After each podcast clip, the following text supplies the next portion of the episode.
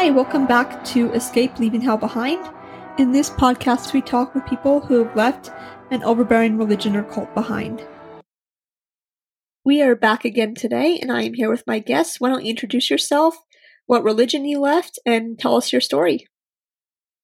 Hi there, um, I'm Sarah Van Itzen Leopold, and I grew up in a, a non denominational evangelical church, and um, then I joined the Assemblies of God as a college student and ended up leaving both of those.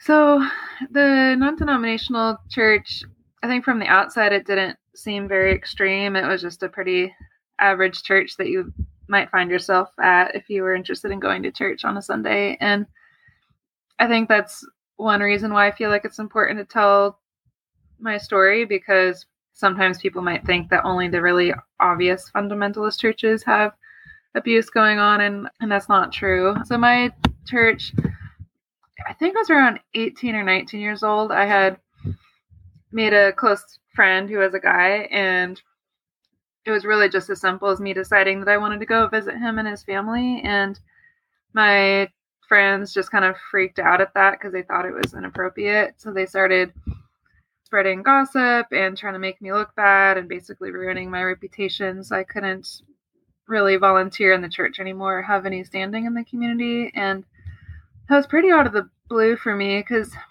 most of my childhood, I I guess I had enjoyed church. Like I'd always tried to be a a good person and I was pretty good at following the rules.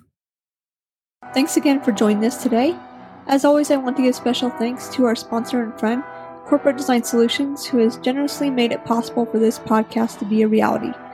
If anyone is looking for help protecting their digital info, please email Michael at helpdesk at corpdesignsolutions.com.